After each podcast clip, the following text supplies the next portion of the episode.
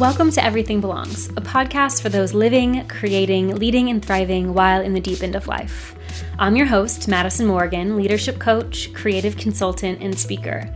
I coach soulful visionaries and go getting mavericks who desire to create art of their lives and take their work both deeper and higher.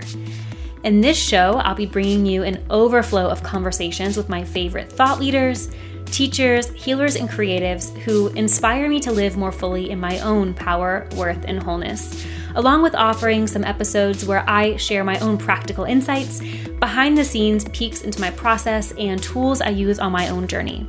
There will not be much we shy away from here because at this table, everything belongs.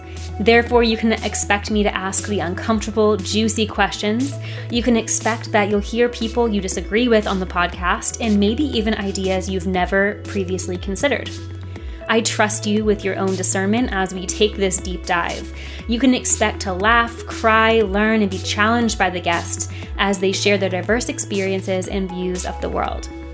It's my hope through learning to see that all of it belongs that you will develop a more sovereign way of holding yourself so you can playfully go after the life, relationships, and career you are made for, to let all parts of yourself have a seat at the table, to lead and create from your deepest truth and become your own source of validation, all because you finally know you're worthy of it. All that's required to get started, that you show up curious and willing. Let's dive in. Hello, loves. I am so excited for you to hear this episode today with Mara Glatzel. We dive into neediness and so much more. But before we dive into the actual episode, I wanted to share with you that the upcoming Awakening to Freedom training is happening soon. We just are finishing up our stripped mini course and are going to really bring it all together with the Awakening to Freedom training. It happens on March 7th and it kicks off three days of support to rewrite the old stories and start living your liberation now. So, if you've been following my work at all, you know that I'm all about the esoteric and the mystical, but also really about the practical. And I wanted to bring something to you that was concise and supportive and practical to get you back in touch with your power, your wholeness, and your true belonging. So, in this live training, it'll be a 90 minute workshop. I will support you to facilitate rewriting new narratives that perpetuate feeling broken and unworthy and really give you my framework for getting you back in touch with your power. So here's exactly what I'm going to be sharing in the training, just so you know exactly what's going on. I'm going to be sharing the three common mistakes I see people making when doing the work and have doing the work in air quotes because it's such a trendy and popular term right now. I'm doing the work. I'm doing the work. What does the work mean? and what are the biggest mistakes we make when doing the work that actually is just perpetuating old programming in a completely new and therapeutic or coachy type garb, right? Along with the three biggest mistakes people make, I'll be sharing the five main pillars of freedom that I teach to live your liberation now and remember your power in every moment. I will share what I believe is like the single most essential piece of, again, air quotes, doing the work that changed my life forever. And then after the 90 minute workshop, I'm going to be offering three integration days, which really just means three days where you will have access to me in our community Facebook group to get questions and coaching on the topic matter. I'm going to be giving a daily action oriented prompt prompt, excuse me, for you to root into new stories and to live your wholeness alongside the community. So essentially in this training, if you've been taking stripped or if you've, you know about my work, it is the culmination of all of the, the reflections we've been doing over the past couple weeks where I will be offering you tools, practical coaching and support that will help you really remove those limiting stories and years of programming that hold you back and allow you to move forward knowing that there is nothing that you aren't worthy of And if you are called to it, you're capable of it. So it's on March 7th. You can go to the link in the show notes to get access to this or go to awakenhersoul.com and you'll be redirected there.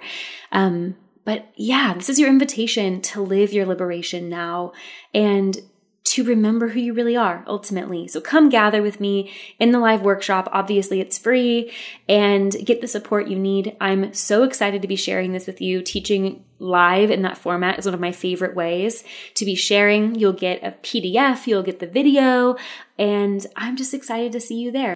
All right, so let's dive into today's episode with Mara Glatzel. She is, if you didn't tell by the title of today's episode, she's needy and she's the host of the Needy podcast. She's also an intuitive coach, a writer, a podcast host, and she helps humans radically reclaim their humanity by embracing their needs.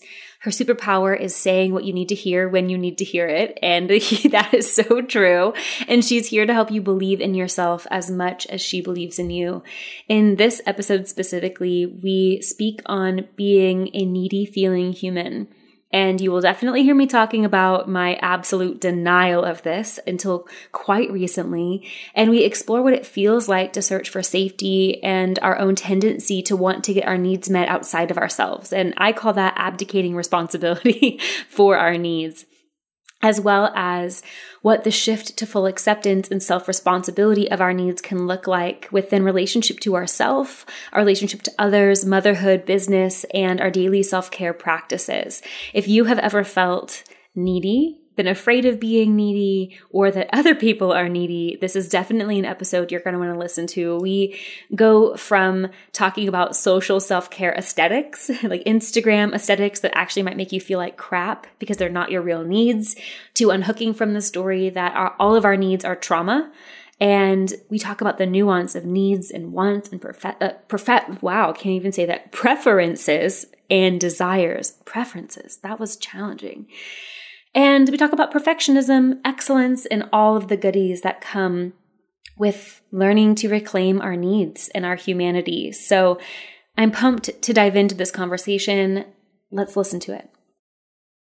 Mara, I'm so grateful to have you on Everything Belongs. I I feel like our work is a, like sisters and we're talking about the same thing in a such a different energetic way is how I perceive it. Would you agree in like the different like energy behind it? Yeah, I love that. It's kind of like a Venn diagram. Um, where there is total overlap in the things that we talk about. Um, but I like, I love that. I love finding people and the internet is so great for that. Where you're like, oh my God, this person loves to geek out about the same thing that I do.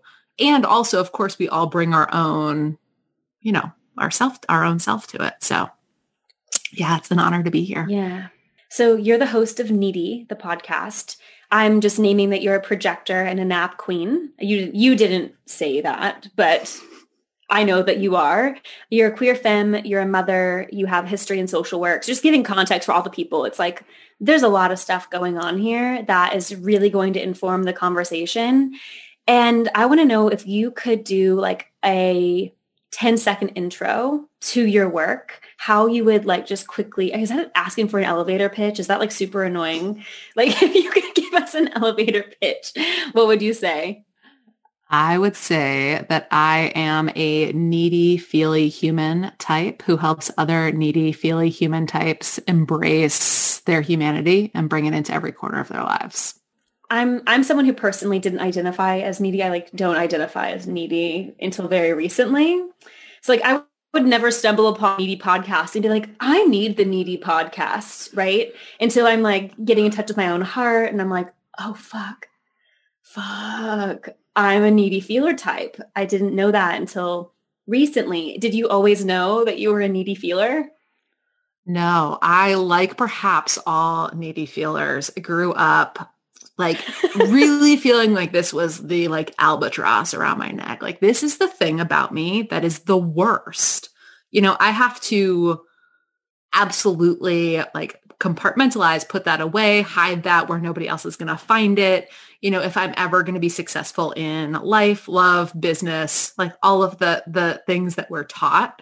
And the reason why I called po- my podcast needy is because it is such a um like alarming word for people. Um, they're like, I don't want to be that. Hi, I don't want to be that. I hate the whole idea of this. Uh, and why, right? Why do we hate this thing that we inherently are as human beings? You know, like if you are a person in a human body, you cannot escape having needs. And yet many of us try really, really hard on a daily basis to escape our needs. Um, and yeah, so I find the concept of it really compelling. And admittedly, because it's one of those things that I grew up with so much conditioning around too. It's like, that is bad. Do not be that. And especially in a romantic capacity, like nobody's going to want you if you are too needy. Um, and doing so much exploring around that concept over the years and realizing like the neediness is not actually the problem especially when it comes to relationships with other people. It's like when we don't take responsibility for our neediness, when we try to outsource our neediness and like throw it onto somebody else's lap, uh, that's when we encounter the problem. And so, you know, the more that we can embrace our needs, the more that we can bring our needs into the front and center of our lives, actually mu- our neediness becomes much less of an issue to deal with on every front, you know, from the workplace to our relationships to, you know, our relationship with our kids or whatever it is that we have on our plate. Okay, I want to dive into what you just said, like in a much bigger capacity, because I find that to be so fascinating and so true from my experience. Like my hyper independence didn't solve my neediness. It also wasn't me taking responsibility. And something I know we both talk about a lot in our work is sovereignty and self-responsibility. And a big thing I notice in through Awaken Her Soul, this like taking apart of self-responsibility is not hyper independence. Sovereignty is not that you don't need people. It's a, and that equation of the two is really fascinating. So I'm curious when you say being needy isn't the issue, it's what happens when we abdicate our responsibility for our needs. Can you say more about that? Yeah. So what I found, I'll just say in my own personal life, how this conversation really started for me was I I needed a lot of things and I didn't want to take responsibility for knowing what I needed, um, fully embodying my emotional and energetic self, understanding how, you know, my past and my trauma and my triggers showed up in my present day relationships, you know, it was also overwhelming for me. I basically wanted to, in my work, I call this a hot potato. I wanted to like toss it to somebody else's lap and be like, can you just like give me what I need, please? And also, that's I the most a- accurate. Sorry, I'm just like, I've never heard this, but that's exactly how it feels. Yeah. It's a hot potato. Yeah. So in my work with my clients, we always talk about that as a hot potato. It's like, what am I tossing out? What's somebody tossing at me? Um, because as as I was a hot potato tosser, I also am like a professional hot potato collector. So you know this concept is really relevant and and light. Like I like to laugh when I'm doing my self work. It is so important for me to be like, this is not you know this is like a, a child's game. We can work with this. So you know what I was doing was I can't deal with all of this. Like, can you unpack it for me while also making that mean love? So I'm now making you responsible for my needs and not get like not give telling you what they are, but just expecting that if you love me, if you, you can't see me doing air quotes, if you love me, you will just know what I need. And of course, that person is like, I have no idea what you need. I'm like holding this hot potato of like your stuff and it's uncomfortable and I can see it's really charged for you. Um, and now I'm like, and now you don't love me. So I sure as hell I'm not going to tell you what I need now. Right. And, and repeat yeah. and repeat. That is like my entire marriage. Just like in a bow, really, you know, and now that I'm, I've been doing this work for some time, um, and also Harriet Lerner's work, which you may be familiar with, the overfunctioning and underfunctioning. And people like to identify with like either or. I'm either the overfunctioner or I'm the underfunctioner. But if you're overfunctioning for others to take responsibility for their needs, you are certainly underfunctioning because your needs are not getting met. Mm-hmm. And so it's like you can't be either or. It, you're always both because if you're taking responsibility for everyone else's internal world which actually isn't possible then the parts of you are not being met which is like totally me as the to circle back the high achiever perfectionist uh like hyper independent like i don't have needs. I'm just going to caretake everyone else's needs. Well there's like a tender heart that tender needy bleeding heart still there waiting for me but the hot potato, that I'm going to, I'm going to take that to heart And it's going to become really obvious in my life when I'm doing that. Mm-hmm. I'm curious, are there some telltale signs of throwing the hot potato? I I notice you know, for me it's like I'm hot, I'm frustrated, like I you know, I'm I'm rushing past my need to pause and really figure something out and and you know, what I'm looking for is meeting my need for safety. So like because of like a whole host of things, I also have a pretty insecure attachment style. You know, so because of a whole host of things about me and my past, you understanding me is really important. And you understanding me, especially when I don't understand myself, means everything's going to be okay. And this is so tender, but there is an abdication of self-responsibility here. And so for me, I work in this as a both and. It's like my my partner, my friends know about me that this is something that I struggle with. And um, and also, you know, working on this piece of like, okay, I, I am responsible for keeping myself safe. And even though it feels better to have somebody else jump in and, and do that for me, um, it's inherently so unstable. You know, it's like I think about it like, sorry, I am an extremely visual person. So, you know, I see it like I'm like passing a rope you know, this is my need for safety. I'm passing a rope. You're holding on to it. You don't even know you're holding on to it. You, you're like thinking about sandwiches or something. And here you're holding on to like my most precious and primary vital need of safety. And then you just like drop it and walk away and go make lunch. And here I am bereft that I'm unsafe, but it's inherently totally unstable to hand that over to somebody else. Now, sometimes we co-regulate, um, you know, we build this safety into our relationships, of course. But I think that even knowing what we need from another person in order to feel safe, asking for what we need from another person in order to feel safe, like be participating in the process, it super resonates with me as well. It doesn't mean I'm responsible for everything, but I am responsible for showing up and saying like, hey, this is where I'm at. This is what I need. Are you available for this? And also not taking their availability as some kind of like referendum on my worth or on the worthiness of my request. Like all of that falls into my purview and that is such a practice. Oh yeah. I in the work I do I call that being sourced from within, mm-hmm. which is like how having that deep well of safety inside of us. And I find that it actually allows the co-regulation and relationship with other people to be so much more rich because we're inviting people who actually have the capacity to meet our needs instead of assuming everyone does and not actually looking for the clues that like this person is not well, this person is not available, this person is not good for me. And so actually orienting towards the availability mm-hmm. and developing those relationships for me has become so much easier. And stuff like I'm no longer looking for those needs to be met in places where they cannot be met, which just makes everyone happier. Yeah. Well, and like that, the assumption that gets made where it's like my needs are not available to be met here, which must mean there's something wrong with them. And by proxy, there's something wrong with me.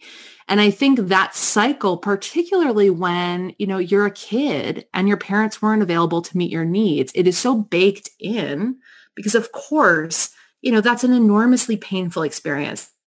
Constantly feel like you're too much. You're too sensitive. You need too much. Your needs are a problem.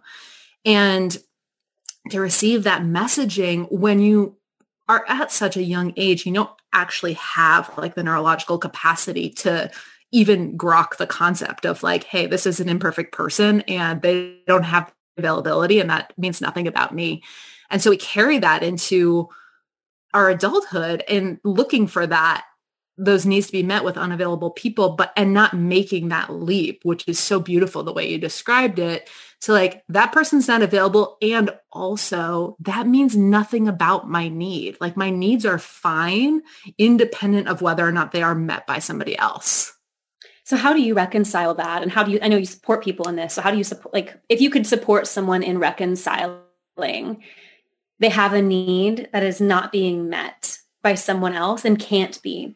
And I guess I'll use an example from my life that I've personally wrestled with this is because my family is, you know, everyone says dysfunctional, but um, disjointed might be a better word. I have six siblings. None of us have the same two parents. So who is family has been very difficult because there's been a lot of in and out and realizing that my dear friends who have families that feel very close have a sense of security and a bond and stability that doesn't exist for me. And it does and it doesn't. And so my need for that from others was so much greater. And I thought that there was something wrong that I was seeking to find that in friendship where friends had it already, kind of like looking for chosen family where people already had their family and mm-hmm. realizing that it was a grief I might have to hold while also receiving the love and care from people who had it, even though it was never going to replicate what their family unit looks like. It was never going to change what my history was.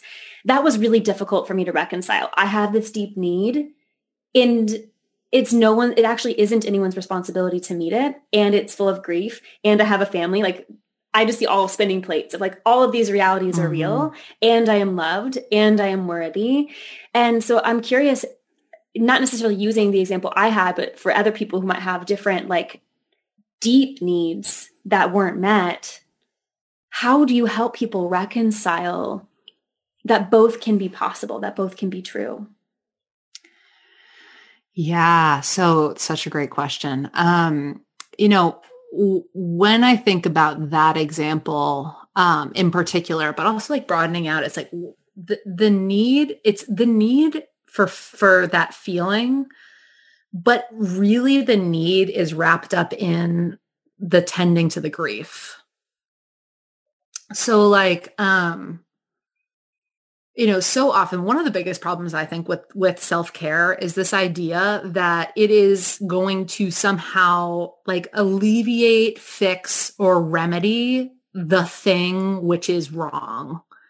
And you know so we've we've been here now over these past 10 months of the pandemic for example that people are like well if i'm like if i can just find the right self-care thing this huge global event that is having a profound impact on my life will somehow be no longer impacting me.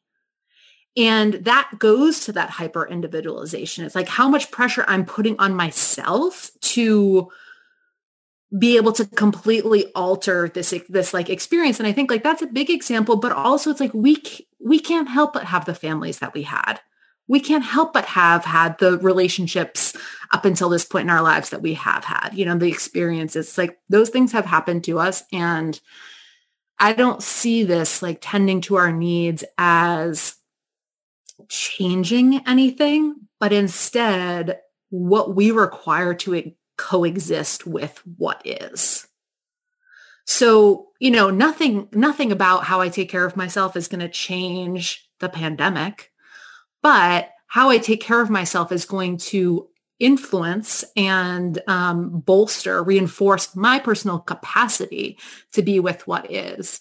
So, you know, if I'm experiencing profound grief, you know, and I know so many of us carry mother wounds, carry family wounds, like these like aching parts of ourselves that are so, rooted so deep in our childhood that, you know, they're sometimes almost wordless. I don't, you know, I'm not necessarily saying like, what does that part of us need? Although I'm into that, I'm interested in that. But what I'm first interested in is what do I need in order to just be with my history and be with my past? Because we require such a like incredible energetic capacity to do our own work. And so, you know, it's like we want to get to the bottom of like, why can't I drink enough water? Why can't I take care of it? It's like just you need to drink the water and get the rest in order to have the conversation about why you can't drink the water and get the rest. So it's like we can't zoom past taking care of ourselves and digging deep into our stuff is that like that too. It's like it really requires profound energy to be with grief. So you know, part of this is like, what does the grief itself need from me? And the more that I am giving to myself and bolstering my capacity, the more of that, you know, is going to become available to me. And we're also tending to ourselves and you know, really reinforcing that feeling of safety within our nervous system, within our, our, you know, our physical body, all of that when we take the time and the attention to create a really safe environment inside of ourselves. Because when we bypass all of that, you know, I don't know about you, but what happens for me is like, it's like the wild west inside of me.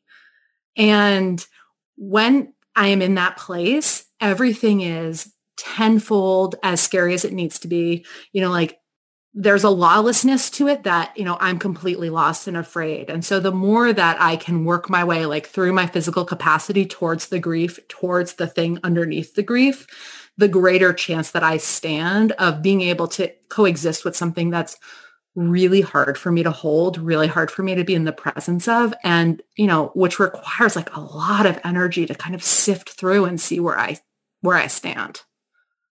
What I love about what you just said is it's just being with what is. And I find that a lot of self-help and seeking self-help is like, how can I get over what is or be better than what is so that I can thrive? And thriving requires acknowledging reality. We have to like I see this a lot, or I saw this a lot in evangelicalism when I was very, very Christian of like, if we just do all the things and pray and fast, then we can transcend the human experience and then be with God.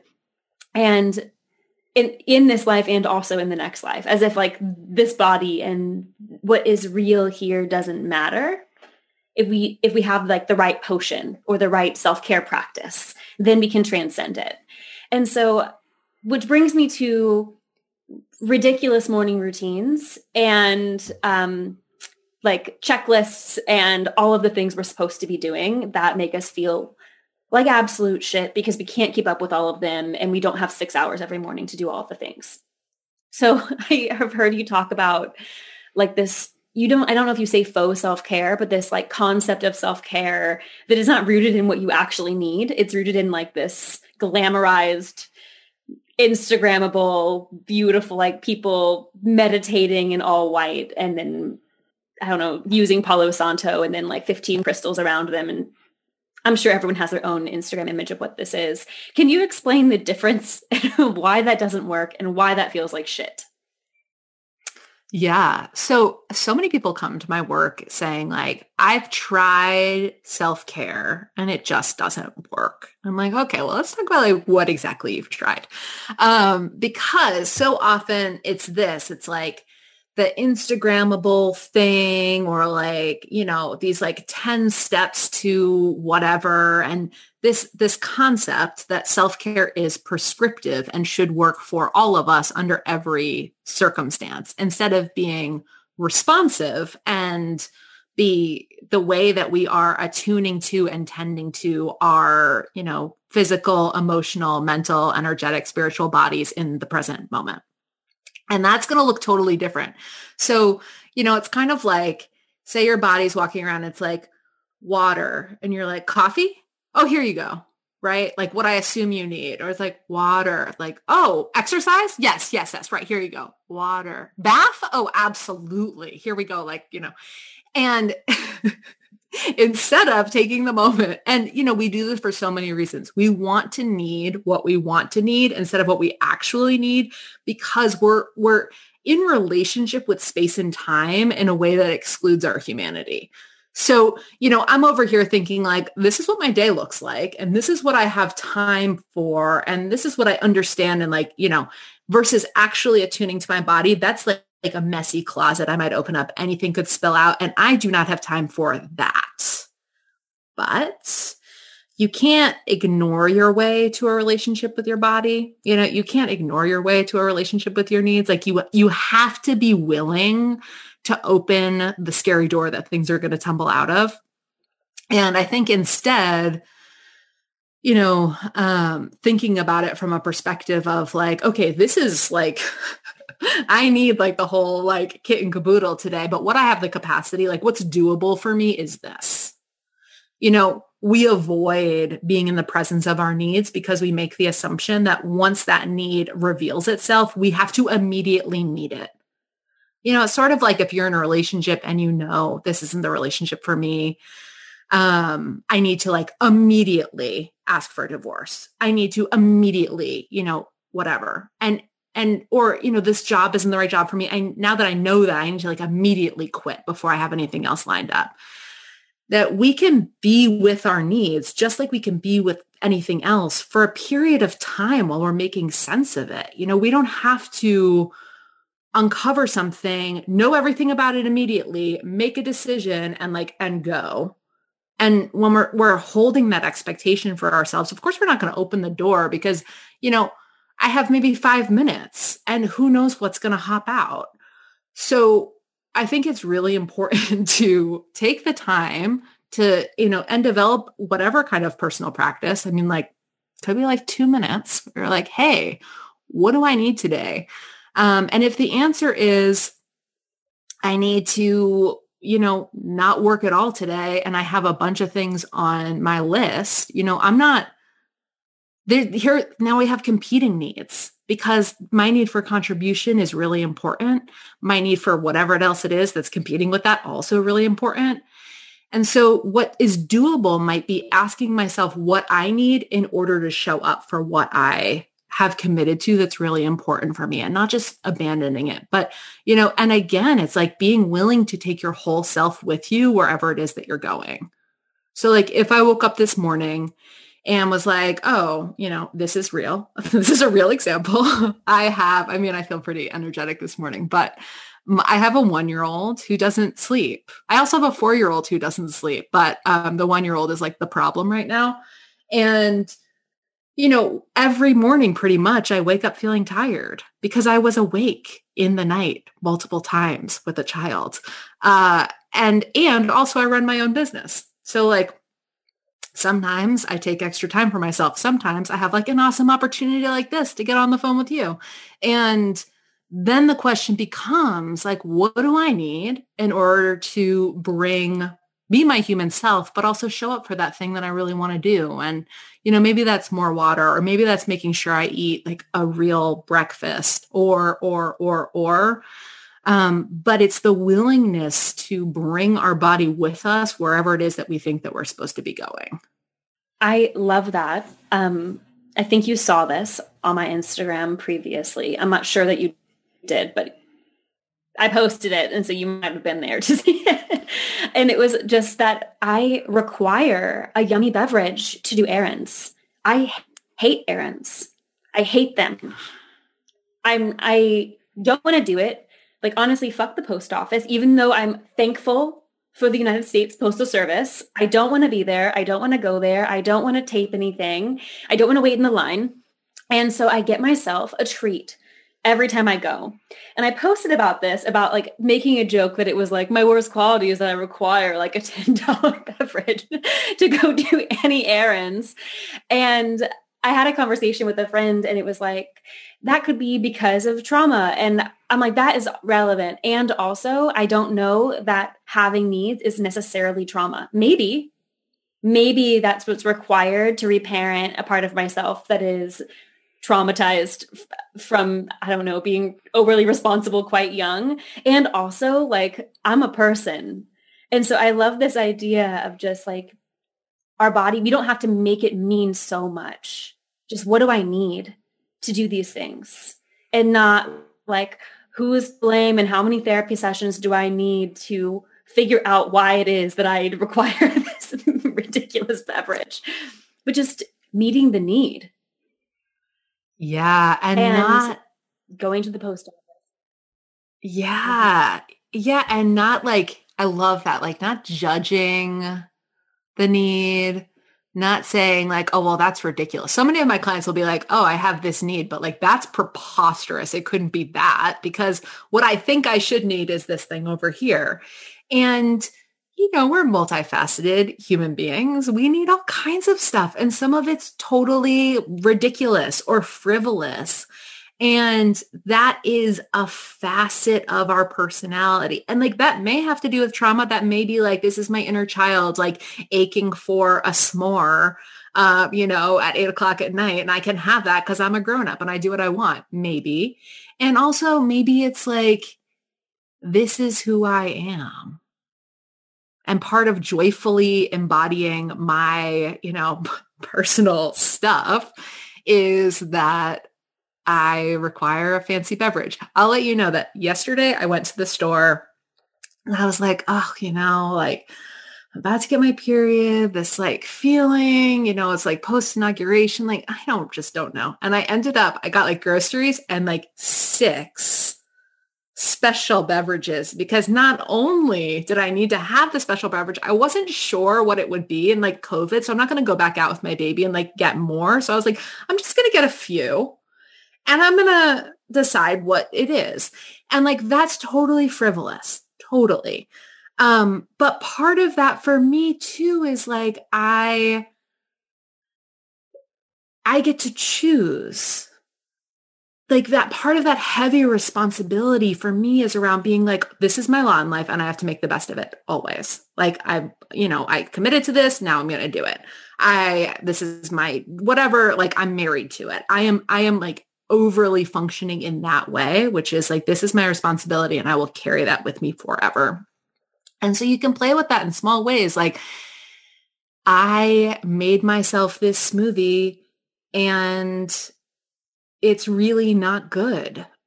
you know, like, is there, could I, instead of just like being like, this is a smoothie that you got, drink it, you know, it's like, maybe I could add like, I don't know, a little bit of something else that would make it better. It's like that, that piece of being in relationship with ourselves where we don't just force ourselves to like muscle through it, but instead pause and like, okay, like, I mean, and maybe not, maybe it's like, this is the kombucha that you're stuck with. Okay. But, you know, but, but, but maybe there, there is, um, like even just training yourself to see like, what am I muscling through? Could I like, do I need socks? Do I need to get up and pee? Like all of these things that are, that we bypass, like these are all integral parts of this conversation. Yeah. Well, I think you're bumping up against wants and needs as both valid too. And that's that's really interesting because need feels like something like I need to do this and want is like like do you really do you really need that was what i would say to myself do you really need the beverage? Well no i don't like i don't need it to exist to survive. Um but is that like am, am i just trying to survive? Like i would like to enjoy i would like to enjoy it also. And what if what if i have a, a need for joy? Mm-hmm. like what if i have a need for my food to actually be tasty and a need for delight I have a somatic therapist who identified that I have a high excellence need. And um, it shows up when things are not excellent. Whenever people are not performing excellently, um, like I'm that person that's like, oh, if I'm not careful, I'm going to be at the grocery store telling this person that they're bagging all of my groceries exactly with bananas on bottom. You know, I'm just like, what? Excellence says bananas on top. so I, I don't ever say anything, but that's like to be rude. But I'm like, okay, bananas, don't squish the bananas. But what I did was I bought a Peloton because while I'm in this COVID portal pandemic, I am not able to exert the level of physical energy towards excellence that like I was doing in fitness classes previously. And you know, I try to evaluate why am I so intense and why are, why do I have this need to just like perform at a high level? And it can show up also in competition or comparison whenever it comes out sideways, when it, whenever I don't allow it to exist. But to say I have a high excellence need, how can I channel this in a way that doesn't show up in any shadowy ways where I, because I deny it and think it's wrong, but just say this deserves to exist and I'm going to play with it. So I want to circle to the conversation on perfectionism if you're available for it, because I am really interested in the difference between excellence and perfectionism. Oh, I love this question. Um, you know, I have I have a very high excellence need also. And like that idea that there is like a right and best way to do everything. And i you know my partner is like you have opinions about things that like nobody needs to have an opinion about. I'm like if you ask me what the right and best way to do this thing is i just have that ability to be like bananas yes. on top. Like you know i i like have a quick obviously. Yeah i have like a quick response for all of that um, and I'm I'm with you, and I find it's so interesting. It's like uh, Tanya Geisler talks about this a lot. It's like, what is your value? And then thinking about it from that part of like, where does it like, how does it play in the light and how does it play in the shadow? And for me, um, I experience a lot of the same things. And, you know, it's like, what is both like really can be like really beautiful in my business because it's like creative, aesthetic. Like I think of this value in my mind. I refer to it as everything being just so. I like love things to be just so. And it, that is just so as it relates to me. It has nothing to do with anybody else. Um, but I really want it to be like that. Um, and when it's not, I'm like perturbed, knocked off balance. Um, you know, telling telling people, yeah, like telling people in my mind what to do when I like it's not my responsibility.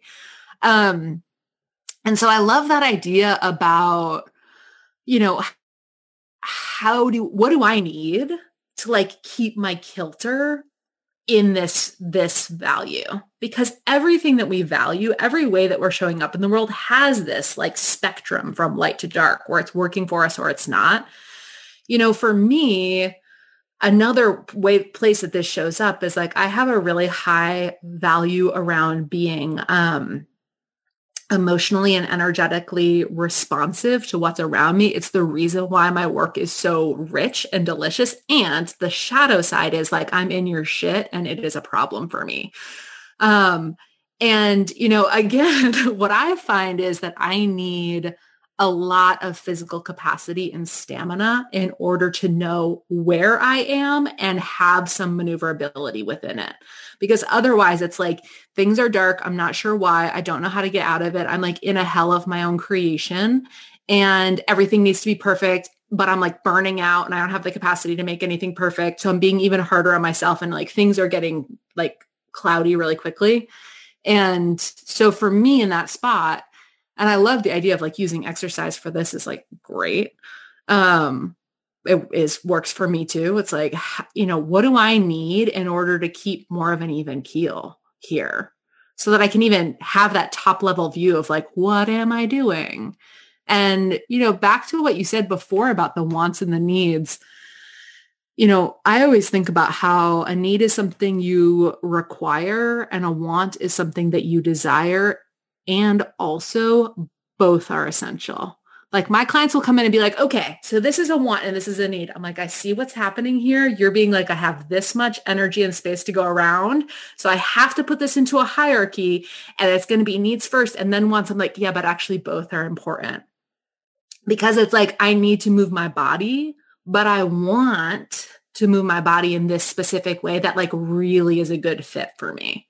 Or like I need a beverage, but I want this thing that like is really just like the right perfect thing for me. And it's going to satisfy me in a way and and you know like have this quality of life feeling to it that is really nourishing and really sustaining. And so both of those pieces are important and both of those pieces are pertinent to this place of like how do I stay with myself so that I can even notice, you know, and for me, when I'm not taking care of myself um, the way that I need to, my my like emotional fragility is starts like throwing up flags pretty soon in. And if I if I bypass that and I'm like, I'm freaking out, but it's fine. If I bypass that, like I'm quite quickly getting into the territory of like, I can't trust my own thoughts. And so I think that like when we're talking about taking care of ourselves, it's important to remember too that when we're really exhausted, when we are like having a lot of needs that aren't being met, things in our minds get really murky. And too often we see those as moral failings or weaknesses or something that's wrong about us, like signals that we need to work harder when it could and that could not be further from the truth.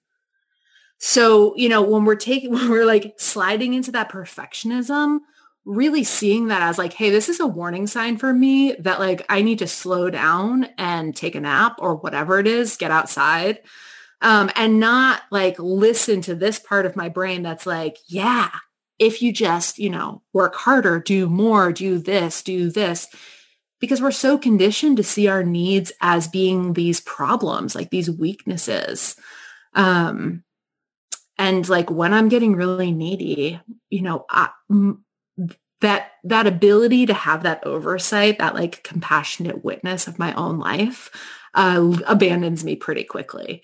And it took a long time, you know, to really notice that and to really start to trust like, oh, wow, here I am like swimming deep in the pool of self-doubt, comparing myself to everybody on the internet who I actually like, um, you know, telling myself all kinds of lies about how this one thing means everything. Like all of those are not actual truths about me, but signs that I need something from myself that I'm not getting. Oh, so much of that, just yes, especially how the comparison can come between relationships where you're like, I actually love this person and seeing it as there's something I need for myself here. I'm curious how this has shown up for you in motherhood in the pandemic as you are a business owner, because from what I'm hearing from my clients who are mothers, um, the capacity is different than it's ever been. Yeah, it's it's so tricky. It's funny. I was talking to a client of mine who is a new mother um, a couple days ago and talking about this. Like, you can't help but be who, how, and where you are. And where I am right now is the mother of a very feisty one-year-old and a very um, talkative, exuberant four-year-old. And my kids, I'm lucky to still you know the the covid cases are low-ish here. You know they they're both it's a small town. They're both in like small daycare programs. So i have some time to work where they're not here but like 10 hours a week and oftentimes as i said before those 10 hours like i'm really tired because they don't sleep you know they're having their own covid anxiety that is showing up in you know monsters in the night um and it's so for me, you know, it's like now I'm tired, right? And and also my perfectionism is showing up because I want to be a certain way in my work that like may just not be possible right now.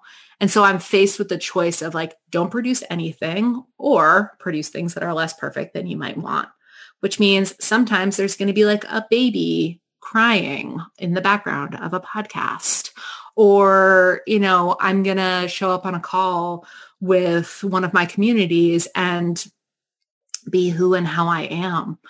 But I think that like it's for me, it is so politically important to do that and to be a model for that, even when it's uncomfortable. And I think, you know, not everybody is in this capacity where they're teaching or they're sharing and like their life is a vessel for their work. But for me, it's like, it is so important to let people see me in this space of being like, yeah, you know, whatever it is I might judge myself on. It's like, I, this thing is taking 17 times longer than I thought it reasonably should take or told you that it would. And like, that's that. Um, or, you know, in my, my, with my people who work for me in my business, it's like, you're having a thing. Well, if I'm really walking my walk, like you're, you have space to be a human, just like I have space to be a human. And, you know, just like opening that closet with like the clutter coming out and like the darkness, it, this is, in, it is inherently inconvenient to be a human. It means we have exited the realm of perfection and are in like the swirling realm of like shit happens over here and we're we're kind of like making the best of it and like making it work and so from that perspective like having kids re- this was this was a painful adjustment for me. The first probably two years of my older daughter's life were like wrought with like real self judgment because I was like, I am a mess now. Um, and it took a little while for me to get to the point of being like, you know what? this is like the stage of life that I'm in. This is this is real. And also this is valid. There are a lot of other people who are in this same place of feeling like I'm running my business. I'm homeschooling my kids. I'm making dinner. I'm tired. Um, and and I'm making it all work. Um, you know, I will say that in this scenario, cultural wisdom says like your needs as a mother and or parent goes to the end of the line. And I would say that's like couldn't be further from the truth. Um, you know, I was cracking up the other day that my daughter came into the room and she was like, are you available to help me with whatever? Um, and that like I have trained my children to be like, I am not universally available to you. I love you. And also like, no boundaries. Um, which like my partner, you know, even will be like, that's like, just help them. I'm like, I'm not available to help them right now. I'm like having whatever me time I'm having, like listening to five minutes of NPR, like in the pantry. Um, you know and so i think that like our needs are so important and again it's from that place of it's like if you care about your kids or your business or your job or your relationships or whatever it is like your your social justice activism if you care about that commitment you have to make a tandem commitment to your own energy in order to make good on whatever it is because otherwise it's inherently unstable. You will burn out. What kind of commitment is that anyway and so for me, when I'm thinking about it, it's like, it's going to go more slowly than I want it to. It's going to be less perfect than I think that it should be. Um, you know, my number one priority always is to the emotional health and well-being of everybody in my house. And that includes me first and foremost.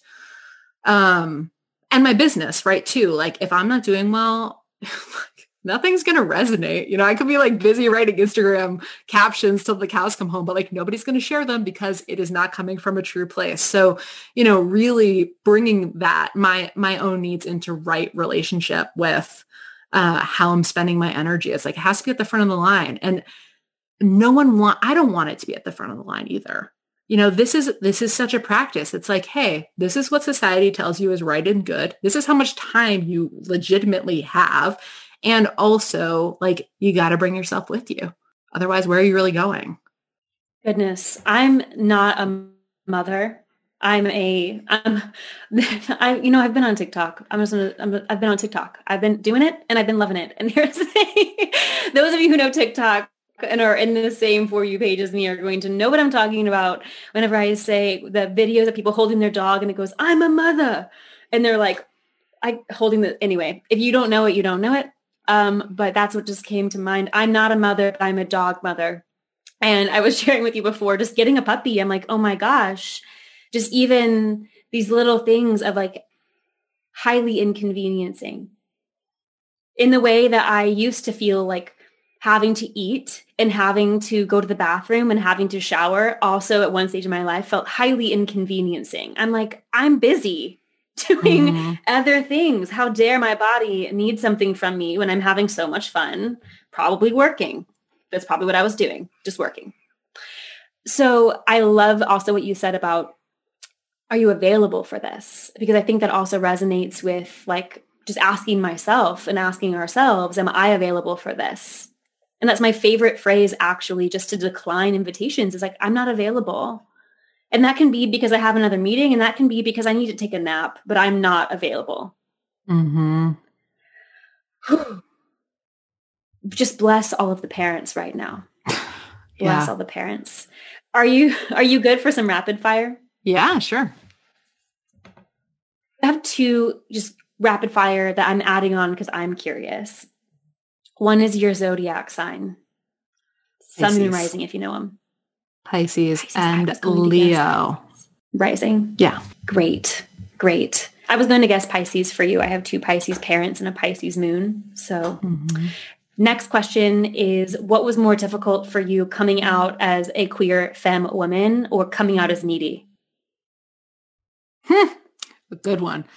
Uh, I came out when I was 14. Um, it was very, uh, not i mean it was hard but it was like not not as hard as it is for many people. Um coming out as needy. Like i'll just give you a quip which is my dad the other day was like you should name your podcast something else. That's embarrassing. People don't want to be that. So like that just is like what I'm coming from. Um, no, I think that coming out as needy is like so embarrassing. I'm working on this needy book now. And I said to my partner Cookie, I was like, are you ready to be like married to the neediest woman in America? And she was just like cracking up because it still is this thing. It's like to say like, I'm, I'm pretty high maintenance. It's okay. It's all right. It's that Leo rising. Yeah. With all that watery, watery sun. Okay. The regular, the regular rapid fire, but I had to know. I was like, this is fascinating because being needy feels more dangerous to me than being queer. So yeah. Okay. Yeah. Well, it's like even in the queer community, what is your spiritual a needy background? person? Sorry, No, I said even in the queer like, community, nobody wants that. Yeah. So Mhm. much programming. Okay. Mm. Let's do these as quickly as, as they happen. Spiritual background. What is your spiritual background? Very spiritual and no particular direction. Cool. How do you know when you know? It feels more right than it feels wrong. What identities have you let go of to own your fullness today? Hmm, Perfectionist, um, control freak, uh, good girl, um, leader, like a specific kind of leader, uh, highly, not highly sensitive, but like highly, like that, like in that, like, um, like gifted kid kind of thing. A lot of feeling in there. Mhm. I understand. what are you most enjoying learning right now? Mm. Right now I'm learning how to knit a sweater. I've learned I've known how to knit for a while, but I'm learning how to knit a sweater and it is very challenging. And also I'm here for it. I shared the knitting pattern to Bernie's gloves on Instagram today if you are interested in knitting Bernie's gloves. So I can forward that to you. I am interested Okay, in what does gloves, grace- so. yes, aren't we all? Aren't we all interested in Bernie's gloves? What does grace mean to you? Giving myself and other people the benefit of the doubt. Mm. What's your go-to coffee shop order? Mm. Um, oat latte with maple syrup. Yum. Last question is what do you want? I want to get a book out into the world in the next two years. Yes. I'm so excited to read it. I'm so excited to read it. Oh, thank you. I'm excited to. I've written a draft of it. I'm excited to work work on it a little bit more and and uh, find a home for it. Mm.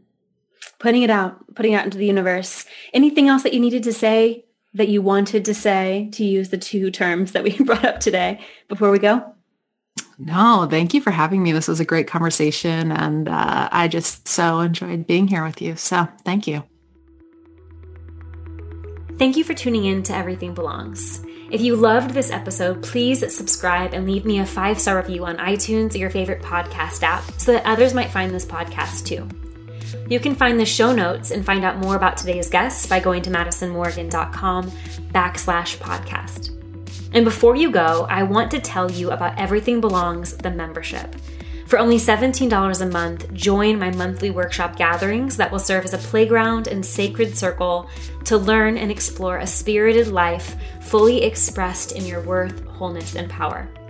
Members will have the opportunity to vote on podcast guests, pick workshop topics, send in questions to be answered live on the call, get a monthly journaling PDF, and members only access to all of my coaching programs.